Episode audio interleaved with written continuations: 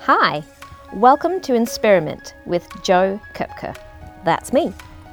These super short episodes are designed to bring that injection of encouragement, inspiration, and maybe get you thinking a little bit. I hope you enjoy. I know that many would see the word leader and automatically assume that I'm talking about someone else. Maybe you made that assumption too. Too often, people believe that you need to have some specific title or be a particular type of person to lead. I used to think that way too. Even when I was given a title, I still didn't feel like a leader. And this becomes a barrier to development. You will only invest in yourself as a leader when you accept the role that you have to play in your arena of life. Leadership is influence, as said so well by John Maxwell. You have areas of influence in your life, regardless of position, personality, or passions. And you are left with a choice. Will you develop those skills and use your influence well? Or will you allow your own insecurities to impact on others? Perfection is not the goal, growth is. Side note if you're dealing with feeling inadequate right now and that is a barrier, and you're watching this before 7 pm Australian Western Time on Friday, 23rd of October, I am running a free webinar just for you. Details in the description. Maybe you are somewhat convinced that it's worth investing in yourself as a leader, even just a little. Where do you even begin? We are surrounded by a wealth of knowledge and resources and opportunity and this can bring overwhelm and indecision. So, the first tip is to develop self awareness. How we lead ourselves has tremendous impact on how we lead others, and this starts with developing self awareness. Tune into your thinking and the words that you use. Notice any patterns and the impact those words and thoughts have on your actions. Discover more about your motivations default responses, and strengths. I find tools such as the Enneagram and StrengthsFinder really helpful for this.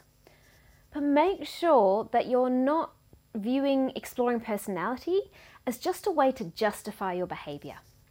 These are growth tools. They can help you to own your responses and make changes. Lean into your strengths and show up as the best version of yourself. And remember that this is a continual process, it is not a one off exercise. The second tip is to become a learner. Leadership requires lifelong learning. It is not a destination that you arrive at and get comfortable. So get into the habit of learning from others and applying the lessons that you most need at that time. Read books or listen to the audio version of them. There are so many incredible books on leadership out there. My want to read list is never ending, and it can be daunting to get started. And that's exactly why I wrote my book, Stepping Up in Leadership, and I kept it short. It is designed to be a way to ease into this practice of reading and learning.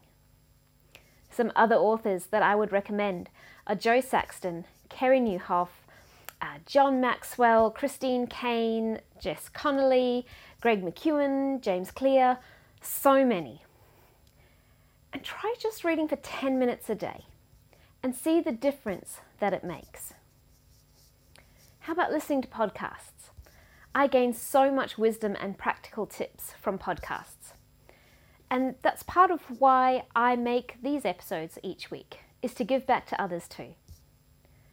Some of my favourite podcasts right now are the Carey Nieuwhof Leadership Podcast, Lead Stories, uh, Plucking Up with Liz Bohannon, Poco's podcast, the Craig Groeschel Leadership Podcast, uh, Jenni Catron Leadership Podcast, and so many others that are just filled with gold.